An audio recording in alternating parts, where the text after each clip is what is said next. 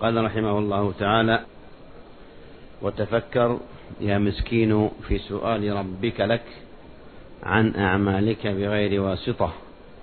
فقد روي عن النبي صلى الله عليه وعلى آله وصحبه وسلم أنه قال يعرض الناس يوم القيامة ثلاث عرضات فأما عرضتان فجدال ومعاذير وأما الثالثة فعند ذلك تطاير الصحف فآخذ بيمينه وآخذ بشماله.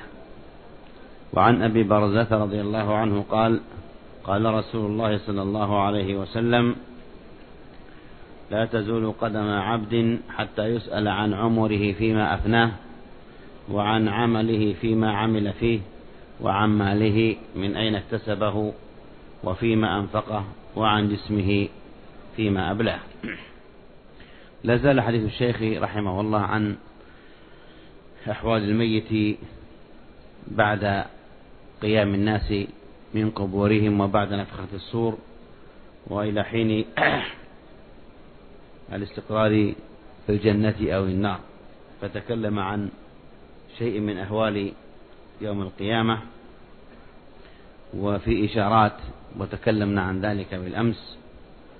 ثم أخذ الشيخ يبين أهمية مثل ذلك وتذكر مثل ذلك وأنه لا ينبغي الإنسان أن يسمع مثل هذا ثم يمر عليه كما يقال مرور الكرام وإنما عليه أن يتفكر ثم يتفكر ثم يتفكر ولهذا قال وتفكر وأنت تتأمل أحوال الآخرة وأحوال يوم القيامة وأحوال الناس وقد وقفوا بين يدي ربهم وقد وقفوا في ذلك المحشر العظيم وتلك الأهوال العظيمة.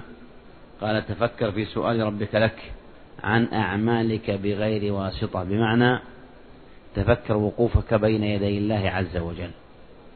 فلو أن الإنسان امتثل ذلك حقا وامتلأ به قلبه واستقر به يقينه لكان حاله مختلفا.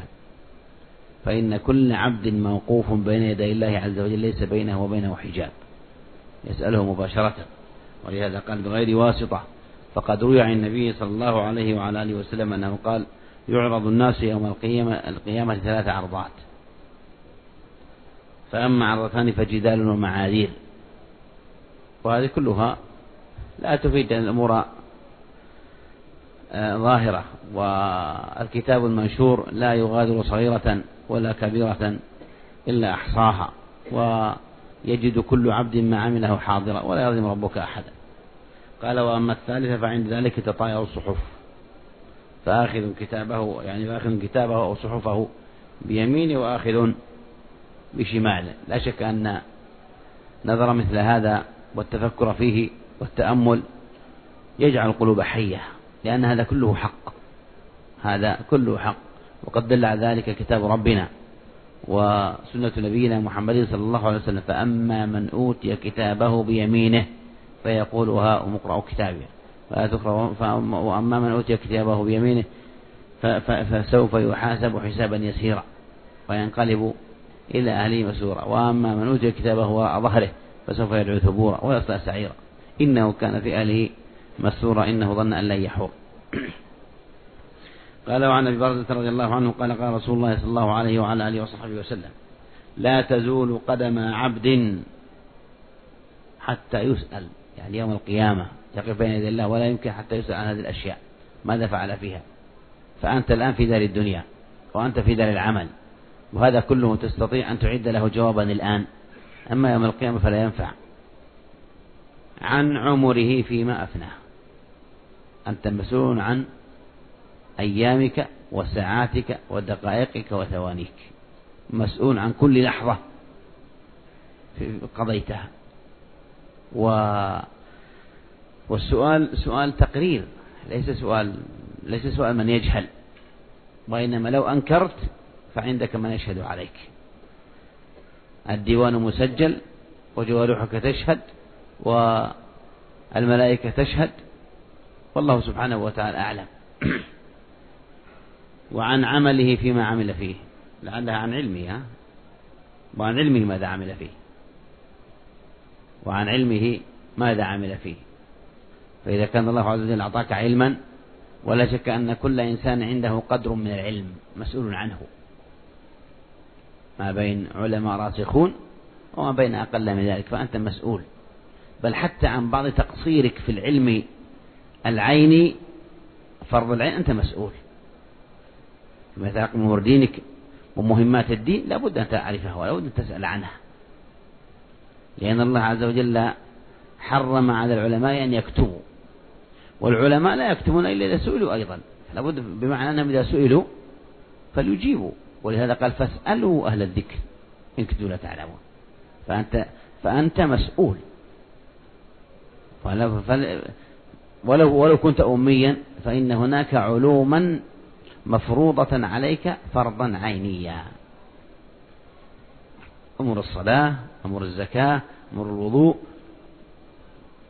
مهمات الدين من ربك من نبيك ما دينك. تعرف بعض الأشياء من القرآن التي التي تصح بها صلاتك وتستقيم بها عبادتك. هذه كل أنت مسؤول عنها. والله سبحانه وتعالى سوف يسألك. فإذا لا يخلو مسلم إلا عنده شيء من علم هو مسؤول عنه. أما العلماء الموصوفون بعلم فهؤلاء حالهم أشد لأن أول من تسعر بهم النار نسأل الله السلامة القراء والعلماء والمجاهدون الذين جاهدوا رياء أو تعلموا رياء أو قرأوا رياء نسأل الله السلامة وعن علمه فيما عمل فيه وعن ماله من أين اكتسبه وفيما أنفقه وعن جسمه فيما أبلغ إذن هذه قضايا أساسيات. كل إنسان مسؤول عنها. ليست خاصة بأحد دون كل بني آدم مشترك في هذا. مشترك في العمر مشترك في المال مشترك في الجسم مشترك في العلم. على قدر معين من العلم. أو حتى لو قصر في أن في أن لا يعلم العلم العلم الذي هو فرض عين هو مسؤول. وعن ماله كل إنسان عنده مهما كان عنده قدر من من أنواع من كسب سواء كسب يجعله من الأغنياء والأثرياء أو كسب يجعله عنده الكفاف وعنده ما يقوت به نفسه وأولاده فهو مسؤول حتى عن حتى عن أقل القليل. وإذا تصور الإنسان مثل هذا وعلم أنه موقوف بين يدي الله عز وجل وسوف يسأل عن هذا يكون الحال مختلفا ويكون قلبه على حياة. قال عن صفوان بن محرز قال كنت آخذا بيد ابن عمر رضي الله عنه. إذ عرض له رجل فقال كيف سمعت رسول الله صلى الله عليه وسلم يقول في النجوى يوم القيامة؟ فقال سمعت رسول الله النجوى بمعنى أن تتناجى أو النجوى بين العبد وبين ربه. فقال سمعت رسول الله صلى الله عليه وسلم يقول إن الله عز وجل يدني المؤمن. فيضع عليه كنفه ويستره من الناس بمعنى يحيطه بستره. والكنف يعني نوع من الستر والرحمة واللطف من الله عز وجل. ويقرره بذنوبه. ولهذا هذا هو معنى قوله فسوف يحاسب حسابا يسيرا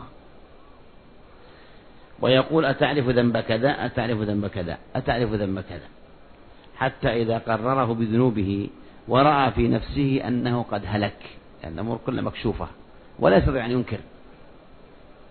لأن كل شيء مسجل وكل شيء مدون وكل شيء بلحظاته وأحواله. قال فإني قد سترتها عليك في الدنيا وأنا أغفرها لك اليوم. وهذا من لطف الله عز وجل. وهذا لا يكون إلا لمؤمن. المؤمن الذي آمن بالله وامتلأ قلبه إيمان وتصديقا بوعد الله ووعيده واحتاط التي اجتهد لأن لا شك أن التقصير وارد. التقصير كل ابن آدم خطأ كما قال النبي صلى الله عليه وسلم. فلا يكاد يخلو بل لا يخلو أحد مهما كان حياته من تقصير. ولكن إذا علم الله منه إيمانه وصدقه واجتهاده وحرصه وندمه على أفعاله السيئة واجتهاده في أن آه، يأتي بأعمال حسنة ويأتي بحسنات تغطي هذه فإن الله سبحانه وتعالى ألطف وأرحم.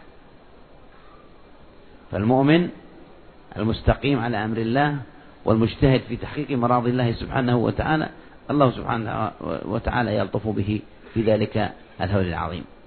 فيقرره بذنوبه وحتى إذا قرره بذنوبه ورأى نفسه أنه قد هلك قال إني قد سترتها عليك في الدنيا وأنا أغفرها لك اليوم. قال ثم يعطى كتاب حسناته يعني كتابه بيمينه. وأما الكفار والمنافقون فيقول الأشهاد هؤلاء الذين كذبوا على ربهم ألا لعنة الله على الظالمين. لا شك أن حال الكفار وحال المنافقين أشد لكن أيضا حال العصاة على خوف. العصاة وإن كان معهم إيمان لكن ينبغي أن يخافوا. أصحاب الكبائر والمصلين على الصغائر هذه كل قضايا خطيرة. قال وفي الصحيحين من حديث أبي سعيد رضي الله عنه عن النبي صلى الله عليه وسلم أنه قال يضرب جسر على جهنم فأكون أول من يجوز. كل ذلك يريد الشيخ أن, أن, أن يبين لك هذا الموقف. وأن, وأن هذه الأشياء لابد أن تستحضرها. وأن, وأن, وأن, وأن يكون قلبك شاهدا لها. ومستيقنا بها. لأن الإيمان بمثل هذا وإيقاف النفس على ذلك والمحاسبة الشديدة لمثل هذا يجعل الإنسان أرجى أن يفوز في الآخرة. أما إذا غطت عليه الغفلة ولها في دنياه نسأل الله السلامة وغفل عن المصير فإن هذا خطير. قال وفيهما أيضا عن النبي صلى الله عليه وسلم قال يؤتى بالجسر فيجعل بين ظهري جهنم اللي هو الصراط. قالوا يا رسول الله ما الجسر؟ قال مدحضة مزلقة. الدحض هو الطين. فمدحضة بمعنى مزلقة بمعنى أنه لا يثبت عليه أحد. وفي ذاته فيه بلاء. عليها خطاطيف وكلاليب وحسك. الخطاطيف والكلاليب أنواع من الأشياء تخطف الناس والحسك الشوك نوع من الشوك. كل هذا من عظم البلاء. فهو أدق من الشعر وأحد من السيف وأيضا عليه ما عليه من الخطاطيف والكلاليب والدحض والمزلة والمزلقة. قال يمر المؤمنون فيه عليه كالطرف يعني كطرف العين كلمح البصر وكالبرق الخاطف وكالريح وكأجاويد الخيل والركاب. فناجي مسلم وناجي مخدوش. حتى يمر آخرهم يسحب سحبا يعني يزحف زحفا. كل هذا إذا تأمله العبد ونظر فيه أدرك هول ذلك اليوم. وعلم أن, أن, أن, أن, أن النجاة تحتاج إلى عمل. وأعظم وأعظم الأعمال الإيمان والإيقان والتصديق بوعد الله ووعيده. ثم الإجتهاد في الأعمال الصالحة. فأوصاف الصراط أوصاف عظيمة. في دقته في في في فيما عليه من أنواع البلاء من الكلاليب ومن وأن وأن الاجتياز على قدر الأعمال. فهناك من يملك الطرف وأول من يجتاز النبي صلى الله عليه وسلم ثم المرسلون الأنبياء. وكالبرق الخاطف وكالريح وكأجاويد الخيل والركاب. الخيل معروفة والركاب الإبل. وأجاويدها التي جيدة في, في, في, في سباقها وسرعتها. فناج مسلم. وناج مخدوش. مسلم على سالم ليس في أي خدوش. وناج مخدوش يعني مصاب بهذه الكلاليب. لكنه نجا. حتى يمر آخرهم يسحب سحبا. يعني يزحف زحفا إذن هذه ما حاول الشيخ رحمه الله أن يذكر به بشيء من أهوال يوم القيامة وأحوالها ثم شرع يذكر شيئا من أحوال جهنم نعوذ بالله منها ثم أحوال الجنة. فقال في ذكر جهنم قال ذكر جهنم أعاذنا الله منها. عن أبي هريرة رضي الله عنه قال كنا عند النبي صلى الله عليه وعلى آله وسلم يوما فسمعنا وجبة فقال النبي صلى الله عليه وعلى آله وسلم أتدرون ما هذا؟ قلنا الله ورسوله أعلم. قال هذا حجر أرسل في جهنم منذ سبعين خريفا فالآن انتهى إلى قعرها. رواه مسلم. اليوم الآخر والجنة والنار من أكثر الأشياء ذكرا في القرآن. وقد ذكر الله عز وجل في من النار في أحوالها وأوصافها وأهوالها وألوان عذابها وأحوال أهلها ما تحيا به القلوب إن كان إن كان الله عز وجل أراد, أراد لها حياة. فجهنم ذكرت في آيات كثيرة بل لا يكاد يخلو سورة من ذكر إما جهنم بنفسها بذاتها وإما بألوان العذاب وإما وإما بأحوال أهلها. نسأل الله السلامة. حتى قصار السور في أشياء كثيرة مع أن قصار السور يكاد يكون يقرأها جميع المسلمين لكن قليل من يتذكر ومن يتدبر ومن. في سورة القارعة مثلا فأمه هاوية وما أدراك ما هي؟ نار حامية. مع ذكر أهوال الموقف. تكون الجبال كالعهن ف... وفي سورة الهمزة كلا لا ينبذن في الحطمة. حطمة جهنم لأن يحتم بعضها بعضا. وما أدراك ما الحطمة. نار الله الموقدة التي تطلع على الأفئدة إنها عليهم مؤصدة في عمد ممدد في في في في, في أوضاع كثيرة. في في في أوصاف النار. ولهذا حق على المسلم وهو يتلو كتاب الله عز وجل أن يتدبر كل ذلك. الجحيم سعرت حتى البحار سجرت ف وما ذلك إلا لإيقاظ القلوب. فالله ذكر من أوصافها وذكر من أحوالها ومن ذكر من, من عظيم عذابها وبلائها. كلما نضجت جلودهم بدلناهم جلودا غيرها ليذوقوا العذاب. قال سيصلون سعيرا. ثم جهنم والسعير ولظى والحطمة في في أسماء والنار نسأل الله السلامة. في في أسماء كثيرة. وكل وكل اسم يدل على نوع من العذاب ولو من من من من, من, من, من البلاء نسأل الله السلامة. أورد الشيخ رحمه الله هنا حديث أبي هريرة. قال كنا عند النبي صلى الله عليه وسلم يوما فسمعنا وجبة. وجبة يعني سقطة. الوجوب بمعنى السقوط. فإذا وجبت جنوبها يعني سقطت. فالوجبة صوت الشيء إذا سقط. قال فسمعنا وجبة. فقال النبي صلى الله عليه وسلم أتدرون ما هذا؟ قلنا الله ورسوله أعلم. قال هذا حجر أرسل في جهنم منذ سبعين خريفا بمعنى أن قعرها عميق عميق شديد. ونسأل الله السلامة ألوان العذاب.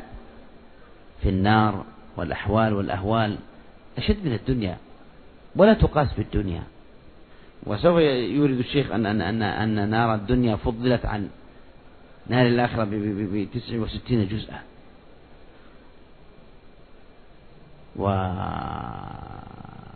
ولا يموتون وجودهم تغير بل حتى أحوالهم وأشكالهم حتى أخبر النبي صلى الله عليه وسلم عن بعض عن بطونهم وعن بل حتى عن أضراسهم وأسنانهم. نسأل الله السلامة. في في في في, في أحوال عظيمة وشديدة. وكلها بأخبار صحيحة. من كتاب الله ومن سنة نبيه محمد صلى الله عليه وسلم.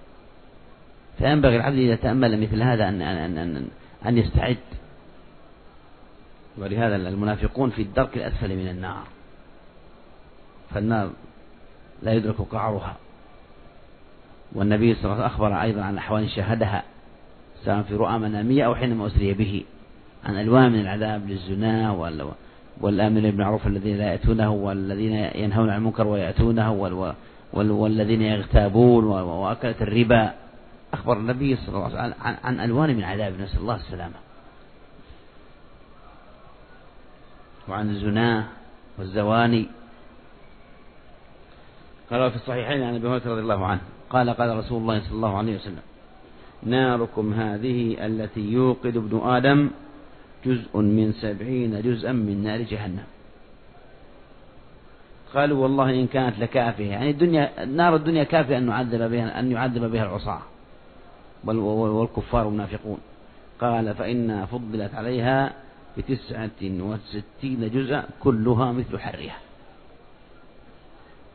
وكما قلنا الحال يختلف. ولا يموتون وإنما يعذبون وسواء في, في, في العذاب أو حتى فيما يأتي بطونهم يأتي بطونهم من ألوان الشراب والزقوم كل كل ذلك ألوان من العذاب نسأل الله السلامة. قال وفي أفراد مسلم من حديث مسعود رضي الله عنه عن النبي صلى الله عليه وسلم قال يؤتى بجهنم يومئذ لها سبعون ألف زمام. الزمام كالحلقة بمعنى أنها تجر بها. مع كل زمام سبعون ألف ملك يجرونها. من عظمها وشدتها وألوان العذاب الذي فيها. نسأل الله السلامة قال وعن أبي الدرداء رضي الله عنه قال يلقى على أهل النار الجوع. فيعدل عنهم ما فيه من العذاب. بما أنهم معذبون. ومع عذابهم الشديد يبتليهم الله عز وجل بجوع ينسون معه شدة العذاب الذي هم فيه. هذا معنى فيعدل هذا الجوع عندهم ما, فيه ما هم فيه من العذاب. فيستغيثون بالطعام. كما أخبر الله عز وجل وإن يستغيثوا يغاثوا بماء كالمهل. فيغاثون بالضريع. لا يسمن ولا يغني من جوع. وهو هو بمعنى يزداد عذابه نسأل الله السلامة. فيستغيثون. فيغاثون بطعام ذي غصة. وكل ذلك مذكور في كتاب الله. فيذكرون أنهم كانوا فيؤتون من بعد الضريع بطعام يغص في حلوقهم. قال فيذكرون أنهم كانوا يجيزون الغصة بالشراب. كانوا يذكرون أنهم كانوا في الدنيا إذا أصيب الإنسان بغصص أنه يأتي بشراب ليذهب الغصة عنه. قال فيستغيثون بالشراب فيغاثون بالحميم أو بالماء المهل كالمهل كما في الآية. ينالونه بكلاليب من حديد. حتى الأشياء التي يشربون بها أيضا فيها ألوان من العذاب نسأل الله السلامة. فإذا, فإذا دنا منهم شوى وجوههم. ما ما فيهم من عذاب مما يدلك على نسأل الله السلامة. كما قلنا لكم يا إخواني تصور ألوان العذاب لا يعني كما قلنا في أحوال يوم القيامة وكما يقال في الجنة كما أن نعيم الجنة لا يقاس بنعيم الدنيا كذلك العذاب نسأل الله السلامة. ما القضية النار أنها تشوي وينتهي الأمر أو أن الجلد ينتهي يعني العذاب فوق التصور. على ما هم فيه نسأل الله السلامة من الحميم وفي النار أيضا تشوي الوجوه مع مع أن شيء الوجوه قد يكون في الدنيا أخف من العذاب لكن لكن يأتيهم عذاب شديد وشيء وشيء لوجوههم أشد من العذاب اللي هم فيه نسأل الله السلامة. فإذا دنا منهم شبع وجوههم وإذا دخل بطونهم قطع ما في بطونهم يصهر ما في بطونهم والجلود. نسأل الله السلامة. يصهر ما في بطونهم والجلود. يصهر به ما في بطونهم والجلود. فيطلب فيطلبون إلى خزنة جهنم بعد ما, ما, ما, ما يتلون عليهم العذاب ولا وكل استغاثاتهم يزداد, يزداد, يزداد عذابهم عذابا لا في أكلهم ولا في شرابهم ولا في ولا في أحوالهم. قالوا حين يطلبون من خزنة جهنم ادعوا ربكم يخفف عنا يوم من العذاب ولو يوم واحد. وقال الذين كفروا لخزنة جهنم ادعوا ربكم يخفف عنا يوم قال استكبروا ادعوا ربكم يخفف عنا يوم العذاب. فيجيبونهم أولم تك تأتيكم رسلكم بالبينات؟ كنتم في دار العمل وفي دار الاختبار وجاءتكم الرسل وجاءتكم البينات. قالوا بلى. قالوا فادعوا وما دعاء الكافرين إلا في ضلال. يعني مهما دعوتهم لا الدنيا الدار الآخرة ليست دار تكليف. فيقولون أهل النار فيما بينهم سلوا مالكا مالك هو خزن النار. فيقولون يا مالك ليقضي علينا ربك. فيجيبهم إنكم ماكثون باقون ولا خروج. فيقول ربنا أخرجنا منها فيتوجهون إلى الله عز وجل. ربنا أخرجنا منها. فإن عدنا فإنا ظالمون. فيقول الله عز وجل اخسأوا فيها ولا تكلمون. ويسكن هذه كلها في كتاب الله محاورات وأحوال وأوضاع يحاول فيها أهل النار أن يطلبوا الخلاص. فعند ذلك ييأسون من كل خير ويأخذون في الشهيق والويل والثبور. وكل ذلك مذكور في كتاب الله.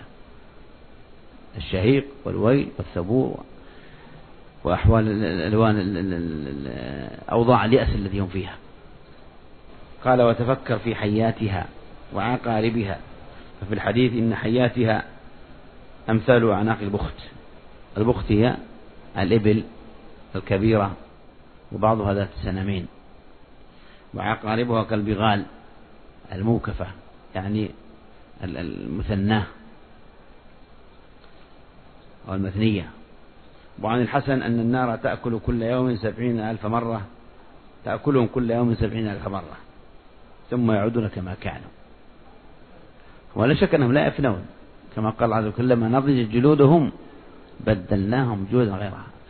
فالنار لا تأكلهم أكلا ولا يموتون. وأن يبقون في العذاب نسأل الله السلامة. حتى أن بعضهم فهم في قوله تعالى كلما نضجت جلودهم بدلناهم جلود غيرها على أن على أن الجلد هو محل الإحساس هو محل العذاب. فالجلد بإذن الله هو محل ال ال ال ال ال الإحساس بما يدخل الجسم من حار وبارد ووخز وغيره بينما بينما بين بينما باطن هذا ما في ألم. ولهذا وخزة الإبرة تكون في ظاهر الجلد وإذا دخلت من الداخل ما في ألم. الألم في في في طبقة الجلد. قال واعلم أن صفة جهنم تطول. أوصافها وذكرها في كما قلنا لكم اذكرها في كتاب الله في مواطن كثيرة. ولهذا كما قلنا في أكثر مناسبة أن ينبغي لنا ونحن نقرأ كتاب الله أن نتأمل. وكما قلنا أن كل المسلمين يقرؤون كتاب الله. ويقرؤون قصار السور. الذي في طوال السور في القصار. حتى القصار إذا قرأتموها وتأملتم فيها في أشياء فيها أهوال سواء فيما يتعلق بأحوال المؤمنين أو أحوال الكفار أو أو ما يتعلق صفات الجنة أو صفات الجنة أو صفات النار أو ما يتعلق بالتوحيد والإيمان واليوم الآخر كل ذلك موجود حتى في قصار السور. فينبغي المسلم أنه هو يقرأ كتاب الله أن يتأمل. ولهذا قال إن صفة جهنم تطول. وأيسر اليسير من ذلك ينبغي أن يكفي في التخويف. فلو تأملت آية واحدة ورزقك الله بها بصيرة لكانت كافية في أن تدلك على عظم ما أعده الله عز وجل للفريقين المؤمنين والكافرين. قال فإن كنت مؤمنا بهذا فانتبه لنفسك وخف ما بين يديك. يعني ما بين يديك يعني أمامك. خف من الأهوال التي أمامك. فإن الله لا يجمع على عبد خوفين. إذا خفت في الدنيا أمنت في الآخرة وإن أمنت في الدنيا فأنت على خطر في الآخرة. ولسنا نعني بالخوف رقة النساء فتبكي ساعة ثم تترك العمل. هذا كلام ثمين وهذا هو الصحيح. ولسنا نعني بالخوف رقة النساء فتبكي ساعة ثم تترك العمل. وإنما نريد خوفا يمنع عن المعاصي. هذا هو دليل الخوف الصحيح. ويحث على الطاعة. فأما خوف الحمقى الذين اقتصروا على سماع الأهوال وأن يقولوا استعنا بالله أو نعوذ بالله أو يا رب سلم وهم مع ذلك مصرون على القبائح والشيطان يسخر بهم كما يسخر ممن قصده سبع ضار وهو إلى جانب حصن فيقول أعوذ بالله من هذا وهو لا يدخل حصن ولا يبرح مكانه. هذا إنما خدع نفسه. تمثيل جميل. أمامك سبع ضال فاغر فاه مقبل عليك وتقول أعوذ بالله وأمامك حسن ولا تدخل هذا الحسن. أنت مفرط. فليس الخوف هو أن تبكي ساعة أو الخوف هو أن تهز رأسك أو أن تجري على لسان كلمة أعوذ بالله أو يا رب سلم أو نسأل الله السلامة أو النجاة أو نحو ذلك. إنما لابد أن يظهر ذلك عملا. أو أعلم صلى الله على محمد وآله وصحبه وسلم.